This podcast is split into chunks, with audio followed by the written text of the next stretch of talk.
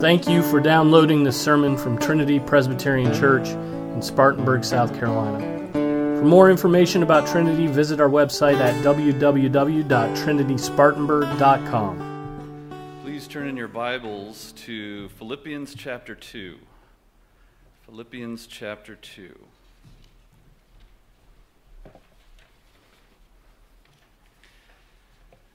Start at verse 1.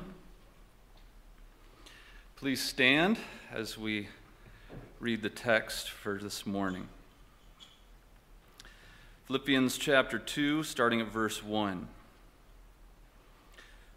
Therefore, if there is any encouragement in Christ, if there is any consolation of love, if there is any fellowship of the Spirit, if any affection and compassion, make my joy complete by being of the same mind maintaining the same love, united in spirit, intent on the one purpose.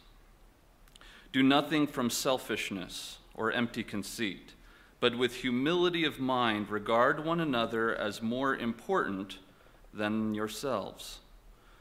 Do not merely look out for your own personal interests, but also for the interests of others. Have this attitude in yourselves, which was also in Christ Jesus, who, although he existed in the form of God, did not regard equality with God a thing to be grasped, but emptied himself, taking the form of a bondservant, and being made in the likeness of men. Being found in appearance as a man, he humbled himself by becoming obedient to to the point of death, even the death on a cross. For this reason also, God highly exalted him and bestowed on him the name which is above every name, so that at the name of Jesus every knee will bow, of those who are in heaven and those on earth and under the earth. And that and that every tongue will confess that Jesus is Lord to the glory of God the Father. So then, my beloved, just as you have always obeyed, not as in my presence only, but also much more in my absence, work out your salvation with fear and trembling. For it is God who is at work in you, both to will and to work for his good pleasure. Do all things without grumbling or disputing, so that you will prove yourselves to be blameless and innocent children of God, above reproach in the midst of a crooked and perverse generation, among whom you appear as lights in the world. This is the word of the Lord. You may be seated. thank you all uh, who came. It's just a little, uh, little family get together, isn't it? Right at Christmas.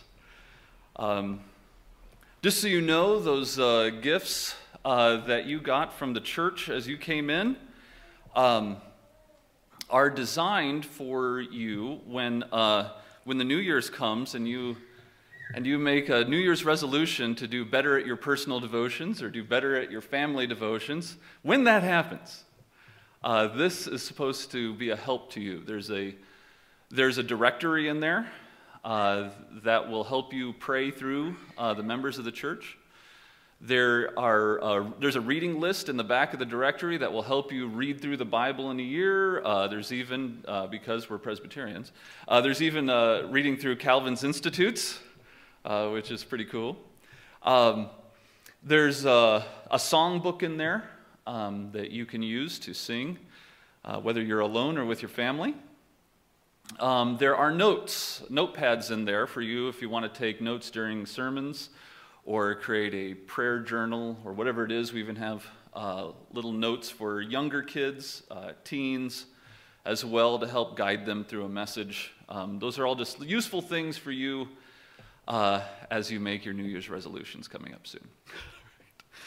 okay, well, enough of that.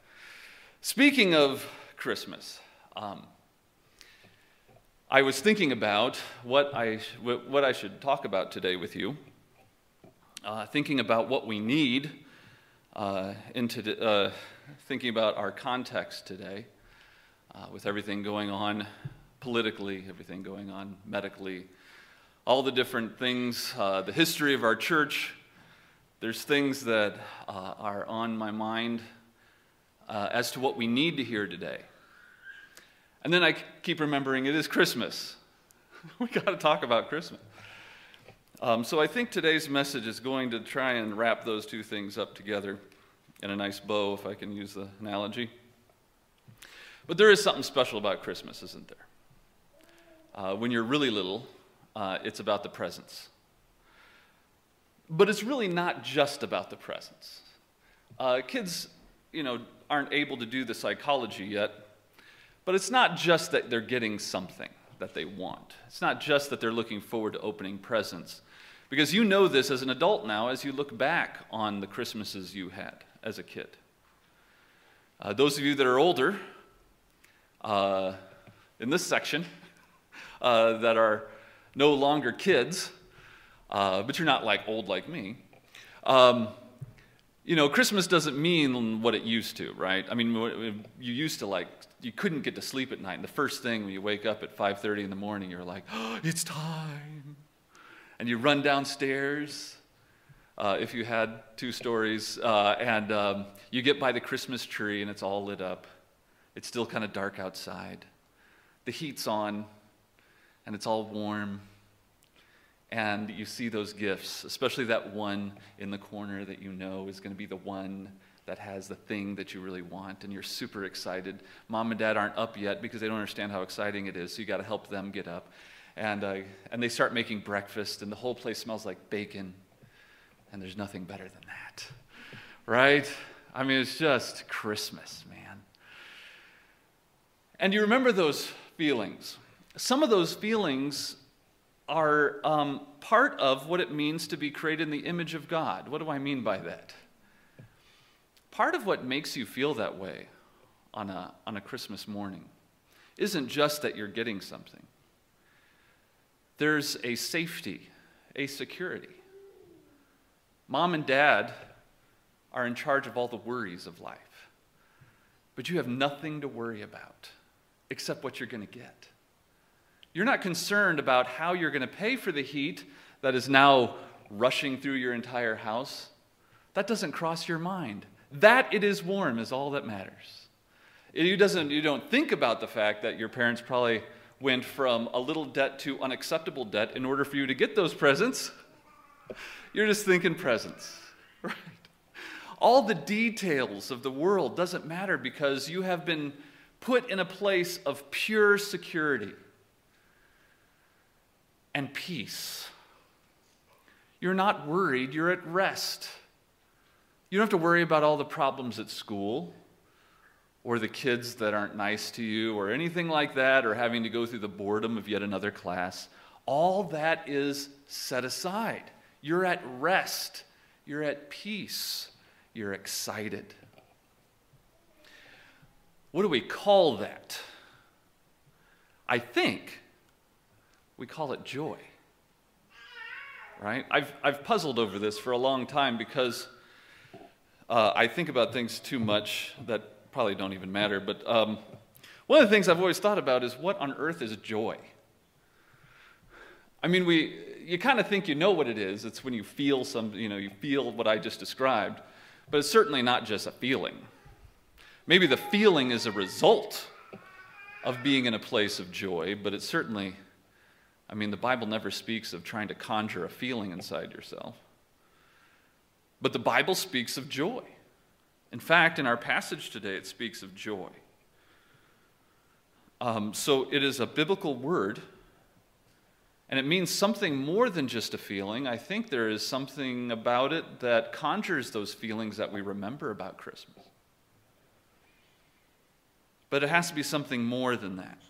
I think what we're going to learn today is this joy is not just um, it's not a kind of peace or rest that is fake.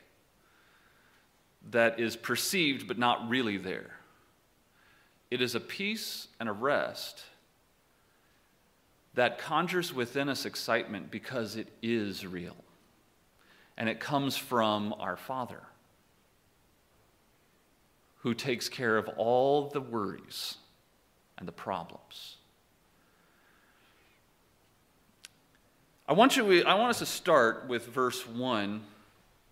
Uh, what we're going to do is we're going to go through it because this does have something to do with Christmas. Uh, the Christmas story is in this, uh, in this passage. I want us to look at it in a, maybe in a different way.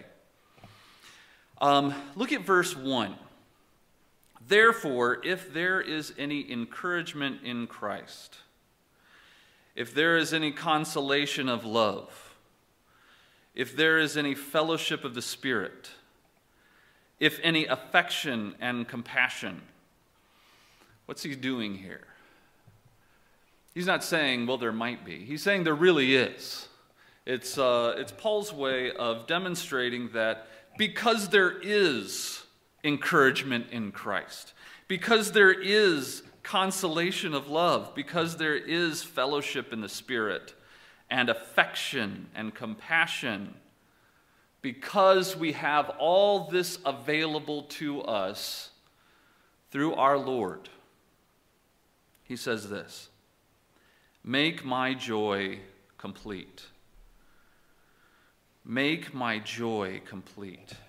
Paul is asking the church of Philippi to make his joy complete because, and they're able to do this because all these things are available. I want you to think about what's available.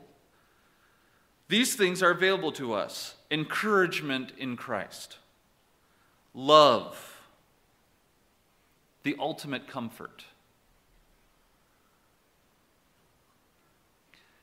One thing we miss um, oftentimes when we talk about the sacrifice of Christ is we forget the entire motivation behind it from John 3:16.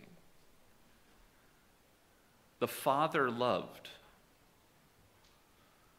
so he sent.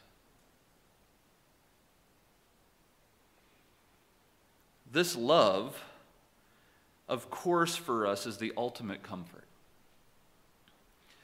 Fellowship is possible only in the Spirit. We try to fake fellowship as best we can in the world. We fake fellowship as, un, as unbelievers in the world. But when we become part of the body of Christ, we understand true fellowship because we can have it through the Spirit. And that is how we are able to have affection for each other and compassion for each other. All these things are available to us. And let me put it even more specifically as a church. As a church, these are available to us through our Lord. And because they are, Paul says, make my joy complete. Make my joy complete.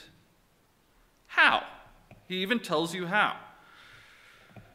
says in verse 2 Make my joy complete by being of the same mind, maintaining the same love, united in spirit, intent on one purpose.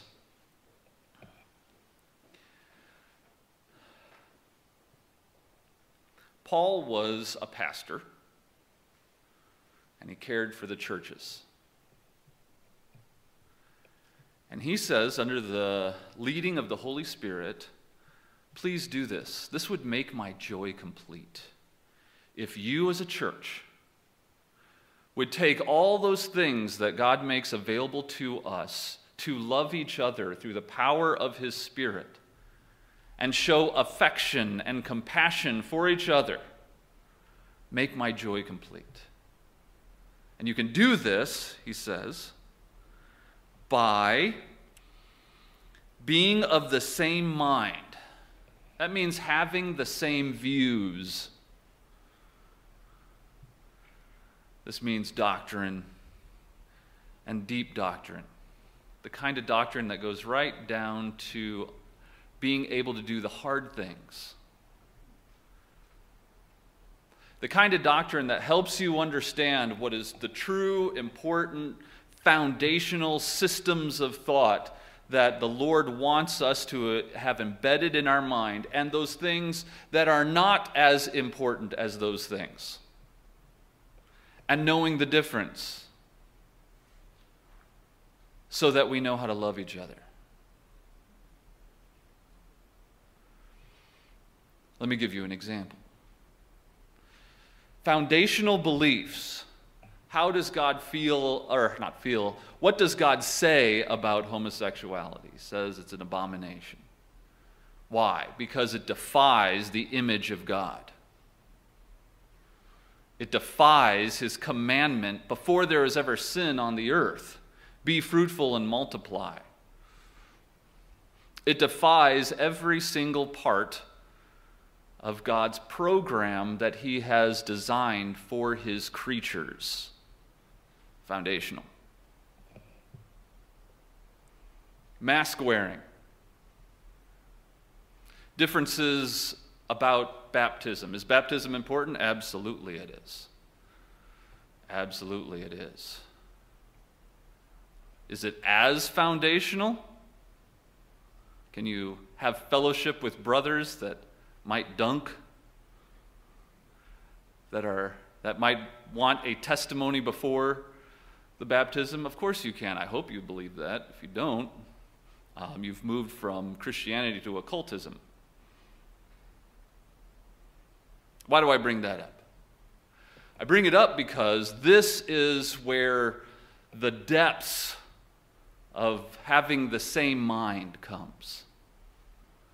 It is hard work to get to the depths of doctrine, to understand the difference between what is foundational and where there is grace allowed.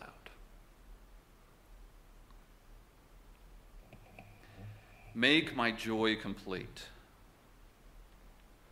How? Same mind, same love united in the Spirit, of one purpose. Is our system here at Trinity Presbyterian Church all designed to go towards one purpose? What is the purpose of Trinity Presbyterian Church? Do we all say, share the same purpose? Do we understand that glorifying God through obeying Him and keeping His commandments is the focus of our church. I only ask that because there's a lot of churches starting nowadays based on some kind of reaction to the government, some kind of reaction to the context of uh, what's going on in our country and health and those kinds of things. And that's their purpose. What is our purpose?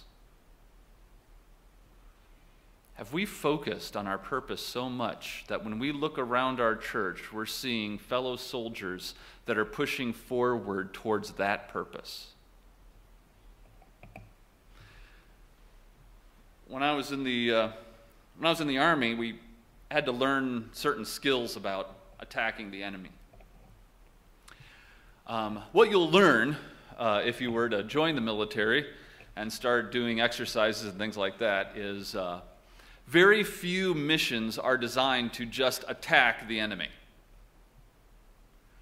Uh, in fact, most missions are designed to do something else to defeat the enemy, something that will cripple the enemy, but you need to fight on the way there.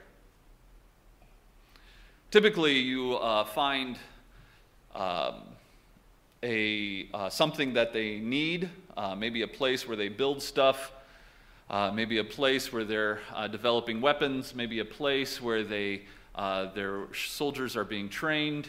Whatever it is, that's what you want to blow up, that's what you want to destroy. On your way there, you're going to come across people to fight. And you have to be ready for that. Let me tell you what does not win a war finding people that are gathered together that are your enemy and then just start fighting them because they're there. You have no, you have no plan to do anything beyond just, hey, there's a big group. Let's go, guys. Why do I say that? Because there's churches being formed today, churches that are getting really big today because they see something that they want to fight and they just go fight it. But they don't have a purpose that drives them beyond the fighting. That seems kind of boring and mundane, but the fight, that's exciting. Hey, everybody, let's go. These guys are telling us we can't do this. Let's do it together and let's get a whole church about it. Yeah, and what happens when that fight's over?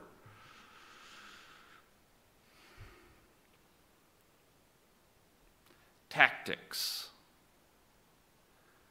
What we forget is on this side of glory, we're at war. And we have one purpose that we drive toward. And on the way to that purpose, we're going to, to have to fight the world, by the way, uh, not us. We're not supposed to fight each other. And there is something quite unifying when, as a soldier, you're going out to your sole purpose to get that work done, and the person next to you that may not have been your best friend, in fact, kind of annoys you a little bit and is kind of has a few things about them that, you know, you probably wouldn't be friends otherwise. But here you are on this mission, and it's got to get done, and you're so intent on that purpose. And the fear that comes in you because of what's coming at you, and that person that was kind of annoying is now with you and fighting with you. And something comes over you, which is called gratitude. You become thankful for them. Something that doesn't often happen at peacetime. At peacetime, everyone's sitting around, and you have to do something for someone else for them to be thankful for you. At wartime, you start fighting towards that purpose and they are at your side helping you, and great thankfulness comes over you for that person.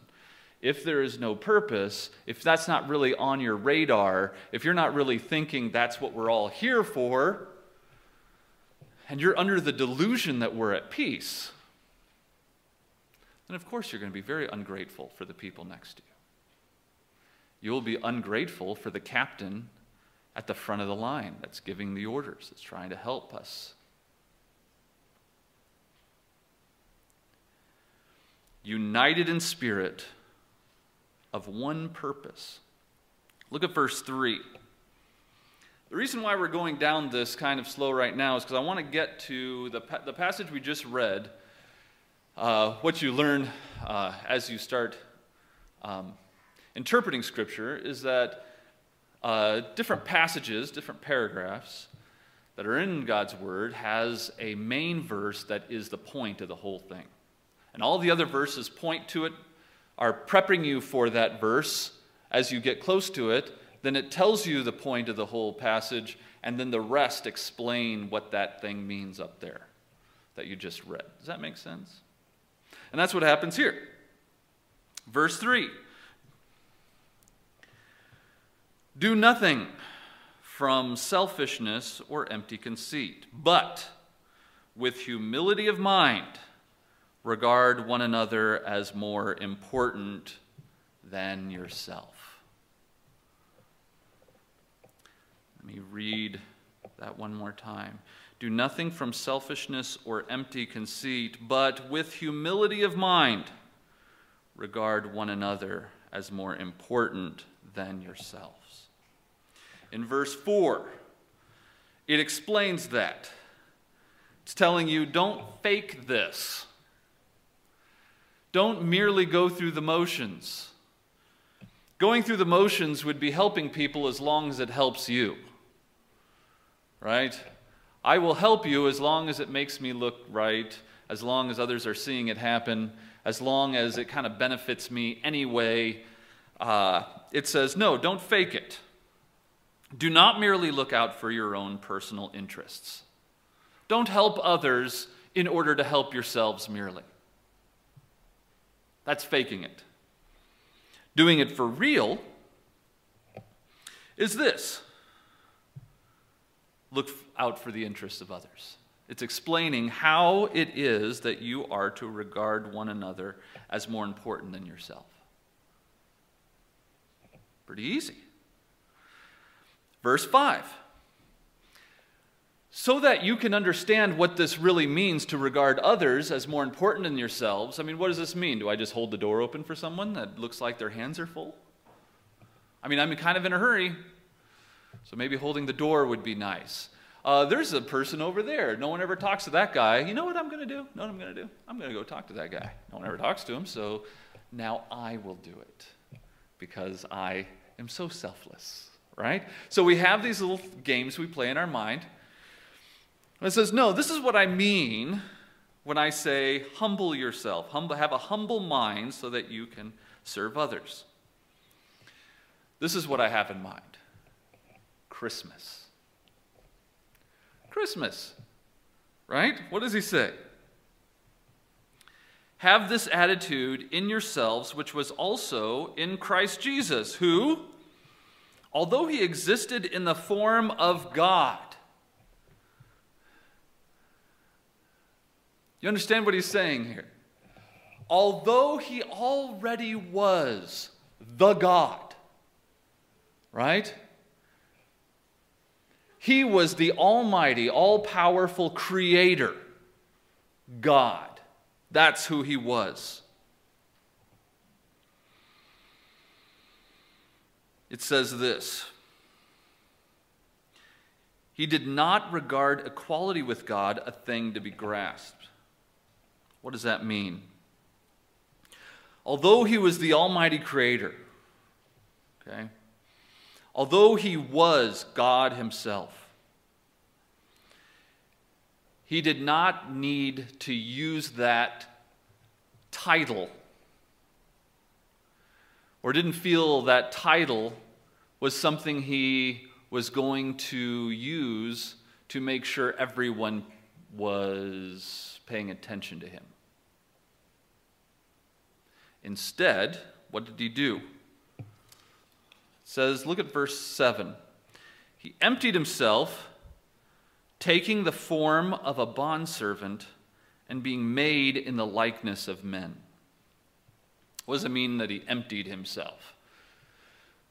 Well, there's a, there's a bad hymn out there that kind of messes this up, but there's a, there is a way we're supposed to look at this. What does it mean? What does it mean when you are God Himself? Um, there is no emptying of God per se, but there is addition, and that's exactly what this verse says. He emptied himself by addition, he added something to himself. And what did he add? He, add, he added mankind, he added flesh. He emptied himself, taking on, right? Taking the form of a bondservant. Not taking on flesh as someone who is going to be king of some other, you know, some well known person or uh, state, but of a servant. Now, let me explain something that we don't always get. Let's go back to Christmas. Um, I have a four year old and a five year old. And let me tell you something, they're excited about Christmas. They're excited about the gifts that they're going to get. That's under the tree. Yes, we have a tree. and they're super excited. And they're going to open those presents, and they're to be, their eyes are going to be really big, and they're going to be super excited. But they have no idea what kind of sacrifice goes into that. They have no idea. And here's another thing they don't care. If you were to tell them, now, now, Jude, before you open this, I want you to understand all right? Mommy and daddy had to work very, very hard and had to go without certain things so that you could have this. You'd be like, oh, okay, give it to me, right? They don't get it, right? Let me give you another example. Uh, when I was in Toledo, Ohio, uh, everyone know Toledo, Ohio? Everyone familiar with Toledo, Ohio? Toledo, Ohio is one of those places. It's not quite like Detroit. Where you're like, ooh, that's pretty bad, and it's not definitely not California. We're like, oh, isn't that nice? It's uh, it's mm, Toledo. I mean, you're not you're not you're not kind of picturing the sun being out, are you? You're just kind of like it's probably drab. There's probably some warehouses over there. Uh, some people living in one bedroom houses with no roof. I mean, I don't know what you're imagining. That's what I'm imagining. Uh, so Toledo, it's not the, it's not a pretty place. It's not where people go, if I can put it that way. They're not they're not having a housing short, shortage by any means. Um, but um, while we were there, we knew this man who was a very smart man. He had a he had a PhD and an MD. Uh, he was um, part of the coroner's uh, office. Uh, he was actually on an episode of uh, what was that? Uh, those mysteries where you find out. Um, it's like a documentary series, anyway. Uh, fascinating stuff. The guy's super smart. Had an offer to Harvard to teach at Harvard, but chose to teach in Toledo, Ohio, and um, and put his roots down in Toledo, Ohio. Um, in his humble way, he says that you know it's better to be a big fish in a little pond. So he went to Toledo. You know, you don't want to be a little fish in a big pond like Harvard. But he had the mind that could have easily been a very big fish at Harvard. But he chose to come to Toledo. Now, uh, when you're living in Toledo, that doesn't seem like a big deal because you're living there. You're like, oh, well, of course you'd come to Toledo. It's so nice. We have such a good zoo here, right? um, there's not much there. They have a nice zoo. Um, but when you're living in Toledo, it doesn't seem like it's a big sacrifice to come to Toledo because you're there and it's, you know, you've learned how to cope. It's, it's okay. It's okay. Right? You don't realize the step down it is when someone is offered a, a position in an Ivy League school to do big time research, to be uh, known and, understand, and a name out there in the field that you are so interested in. But the people of Toledo probably don't see it as much. Does that make sense? We as humans have dealt with humanity. It's all we know. So when we hear that Jesus came in the form of flesh, in the form of humanity, we think, yeah, that's, that nice?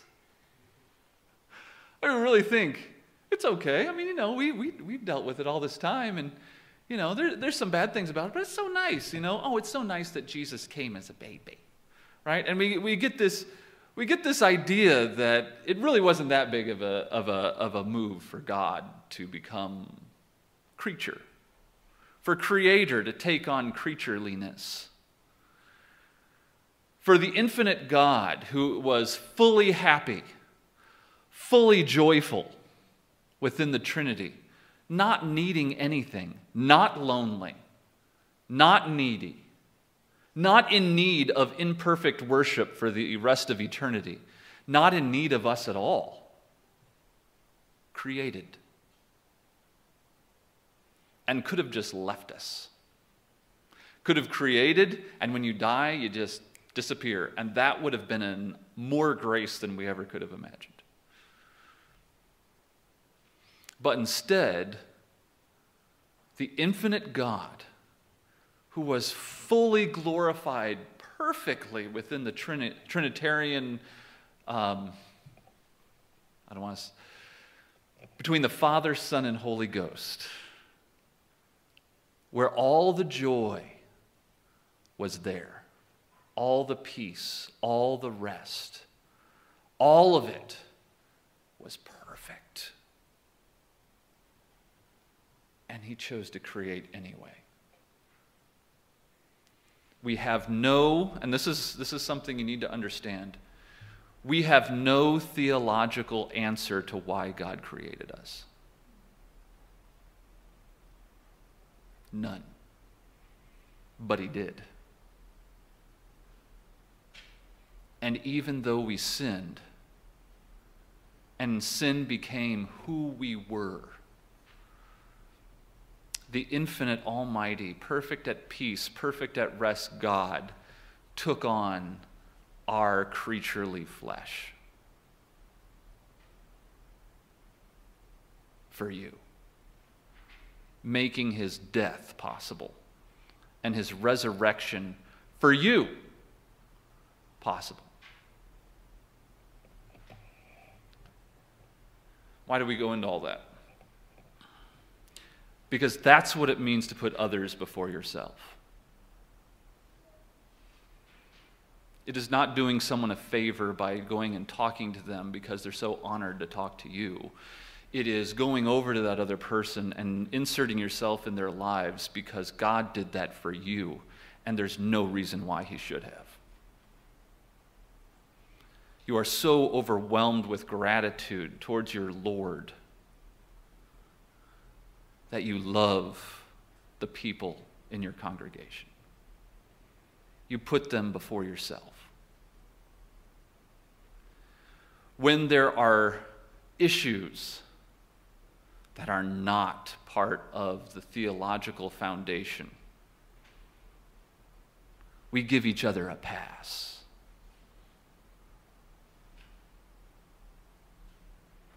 Because we love each other that much.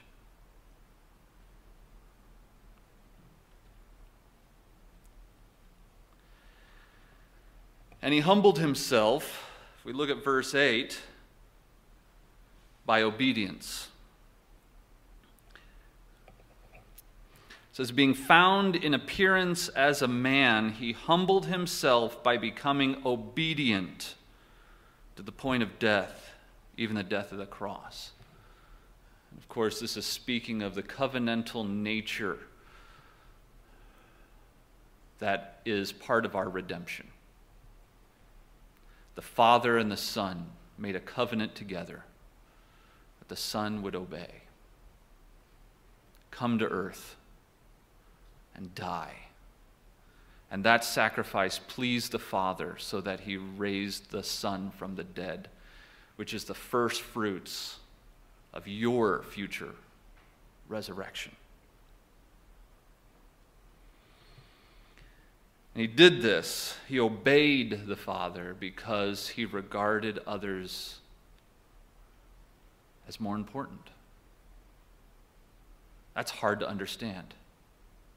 There's nothing more important than God's glory, and he did all these things for his glory, but I, I am, this is where my mind stops and where Calvin tells us to put our hands over our mouths.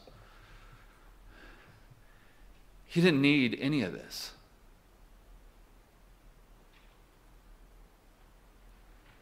even at the perfection of our glory towards God, when the new heavens and the new earth are brought forth, and we are in our new bodies, and we are all glorifying God the way we were made to glorify Him, still is not even close to the amount of glory and celebration that the, that the God the Father, God the Son, and God the Holy Spirit can have for each other without us.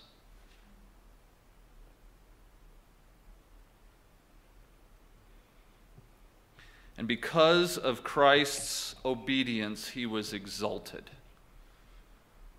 where every knee will bow and every tongue will confess that he is Lord.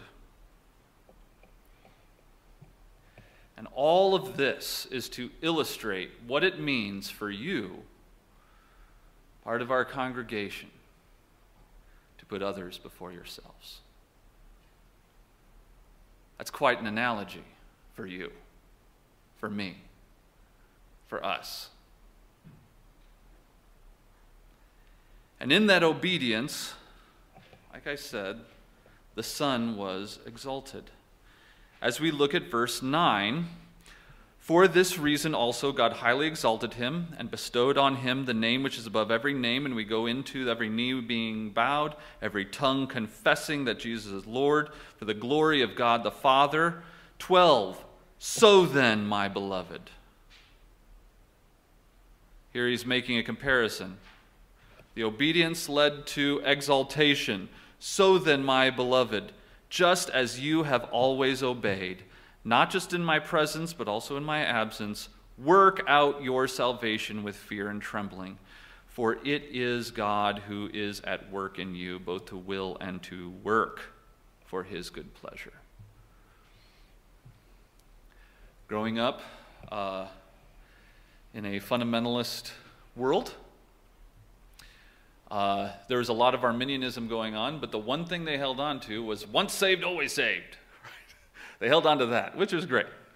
Um, but what does that really mean? Is once saved, always saved mean that once you speak the magical prayer, then you magically stay okay?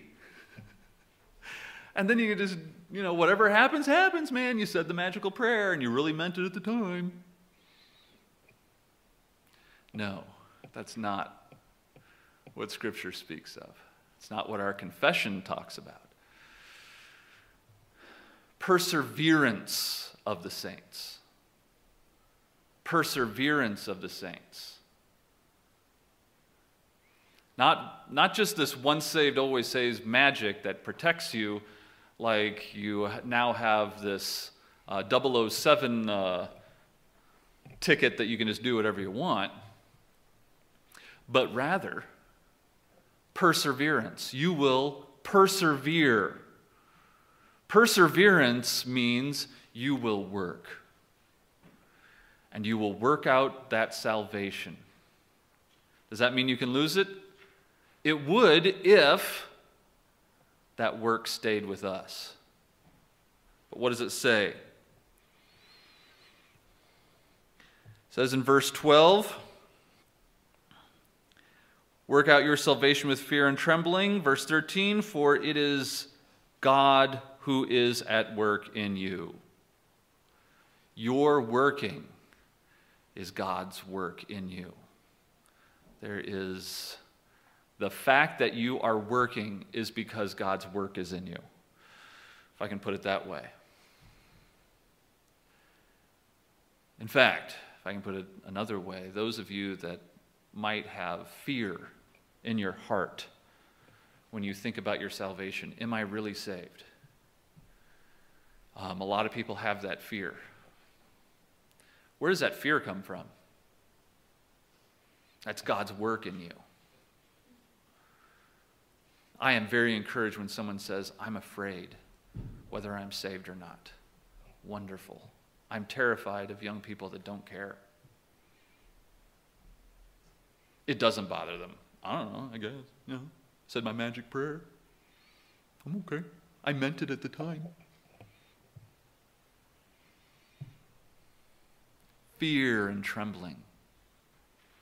Because this perseverance is real. And God's work is real in the heart. And if God's work is not there, then the emotional moment you had at your little prayer doesn't make any, it doesn't have any meaning without the work of the Holy Spirit in you.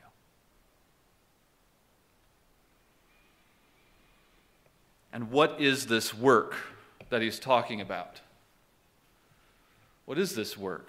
Well, there's lots of things this work is, but one of the things in the context of this is right back to where we were at the top.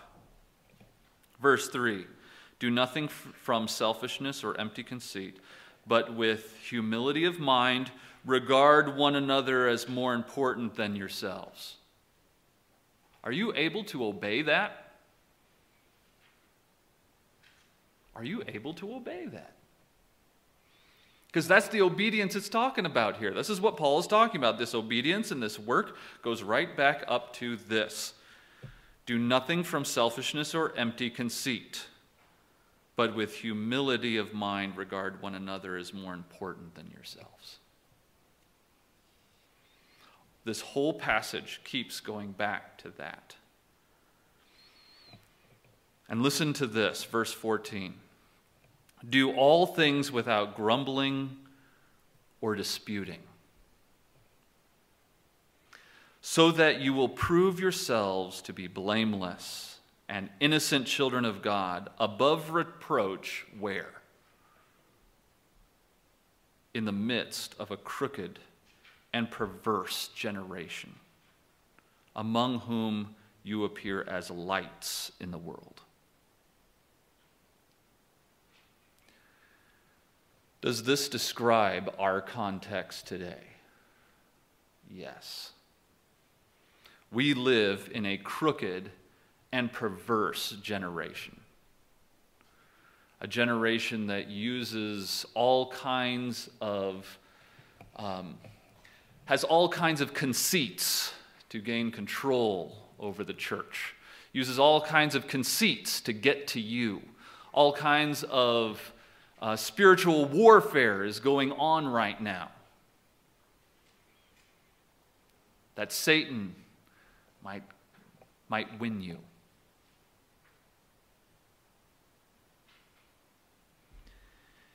But what does it say? And this is where it gets personal. Do all things without grumbling or disputing, so that you can prove yourselves to be blameless and innocent children of God, above reproach in the midst of a, of a crooked of a crooked and perverse generation and this is why. This is it. This is what you're proving. Among whom you appear as lights to the world. Light in contrast to darkness. In other words, the love you have for each other that places someone else as more important to yourselves is in contrast to what's going on in this perverse generation. What is going on in our perverse generation? They are grumbling. They are disputing. They are fighting. We have fights, and this isn't even between, in our political world, not even between Democrat and Republican. This is in the Republicans, in the Democrats. We're all eating ourselves, right? If you identify as one of those. The Democrats and the Republicans are all a bunch of cannibals, and they are hungry. And that's what we are seeing right now. Is that the way the Christian church is acting? Have we been these great lights to the world that we are not disputing amongst ourselves because we give each other passes when it comes to things that are not foundational theological issues? We don't care if someone comes to our church and wants to wear 15 masks, or if someone in our church that we love very much asks us to wear one.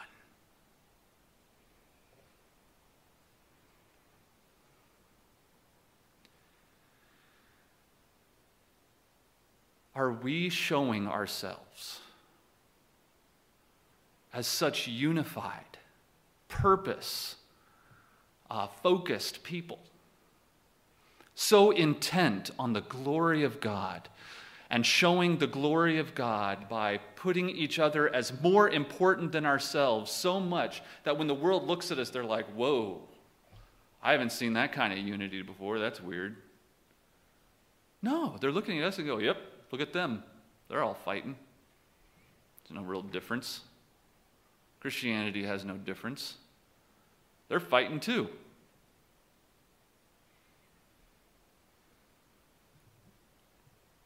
The significance of verses 14 and 15 is that this unity of putting one person above yourself will make the church a light that contrasts to the world. Look at 16 through 18. Holding fast the word of life, so that in the day of Christ I will have reason to glory, because I did not run in vain nor toil in vain. But even if I am being poured out as a drink offering upon the sacrifice and service of your faith, I rejoice and share my joy with you all. You too, I urge you, rejoice in the same way and share your joy with me.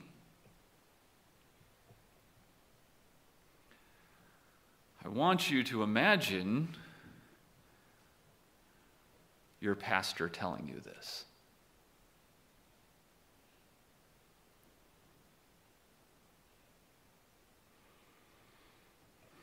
I want you to imagine your pastor telling you this. I will share my joy with you. Share your joy with me. How? By showing me that you can love each other and hold the other person as more important than you are. Because your Christ has done that for you.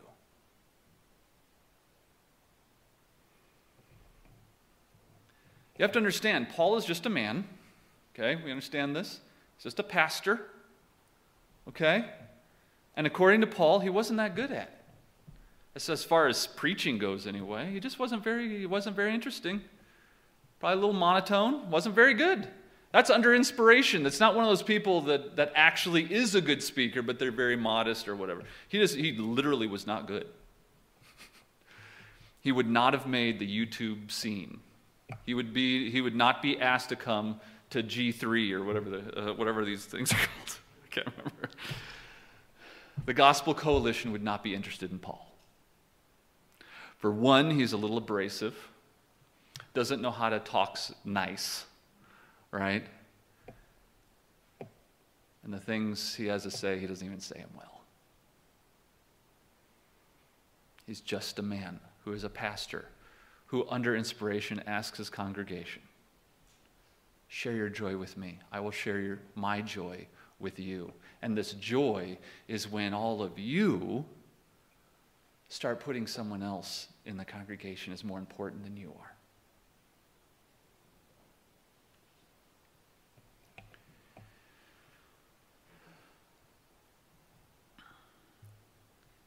When we think about Christmas and we think about the peace and the rest, that kind of combines itself to be this joy that we have. Sometimes it's just this joy that we have in our mind. We hear a Christmas tune and it reminds us of that feeling where everything was safe, everything was secure. There was rest, there was peace, there was joy. And those flinting moments that you have.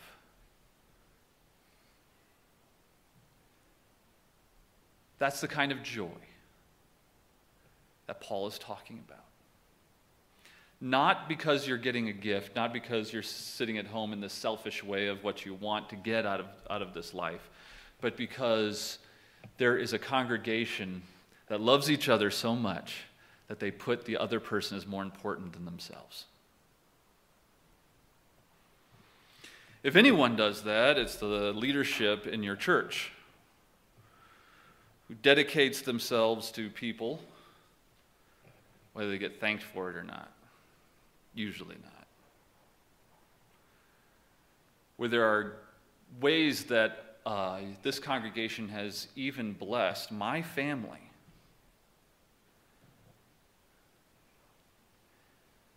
That they don't even understand. The thank you note can't be written well enough to help them understand.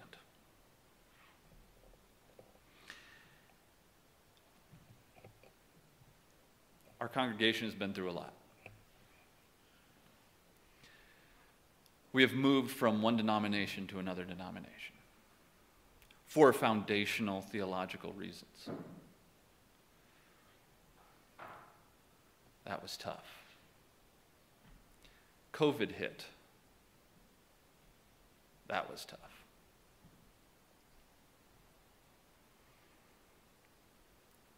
Here's something I want to challenge you with because I know that here we are you're like, well, we, we, we managed through. We, we, you know, we're here. and that is wonderful. You understand more is coming, right? Vaccinations. How are we going to re- respond to each other? The, the difficult decisions that are coming because of the kind of administration that is coming. Are you going to give your leadership a pass when, it, when we have to do something that might go against your American ideals? That you might feel a little constrained? For this, would you do it for the sake of the people in your congregation? And here's a challenge that really I hope you're listening to me. Do you love your pastor enough? To do it for His sake? to hold the unity, to be loyal, because you're putting others before yourself. The Lord has put me in several different uh, churches as we've traveled around. There's churches that have pastors who are uh, quite controlling, if I can put it that way. Um, and loyalty means everything. There's like theological issues, the Bible, loyalty to me. then there's churches where loyalty just seems like um, a great compromise. I want us to consider as we enter a new year, as we enter into our Christmas celebration, I want us to think about what it means to put others before ourselves. Obviously, not when it comes to theological issues. You are very blessed to be in a church that is very interested in the letter of the law when it comes to our theological foundations. But are there things you are willing to put up with? Are there people you are willing to love, even though they might not agree with you about vaccinations or about how, what kind of care they want or what they don't want, what they choose to wear, what they don't choose to wear? Can you love each other?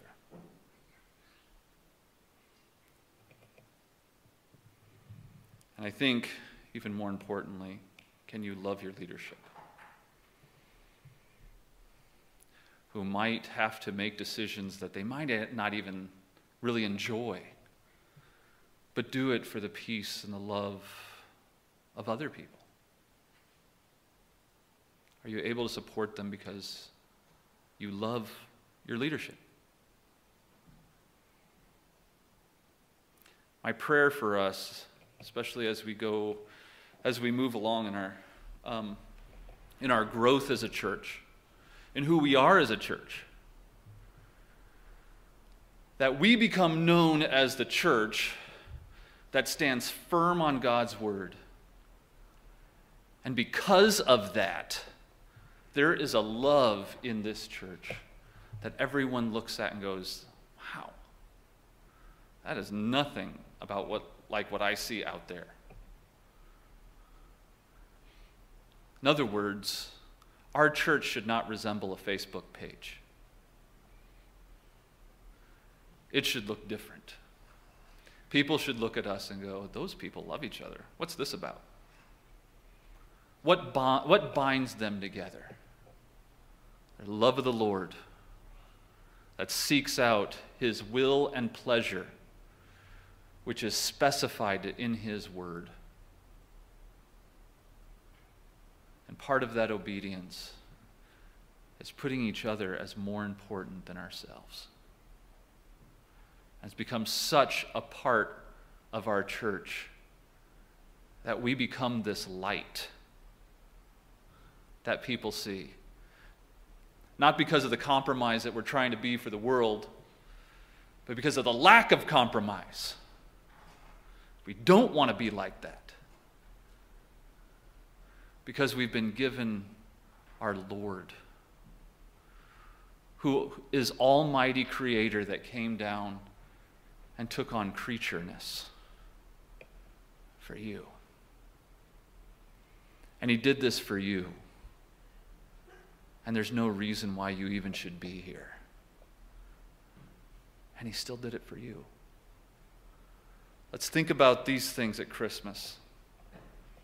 This Christmas, I hope that you are thankful for your family that will surround you at Christmas. I hope you will be grateful for your family that waits for you here on Sunday morning. I hope that you have the kind of joy I have for you, the kind of joy your pastor has for you. That you would give your joy to your leadership and each other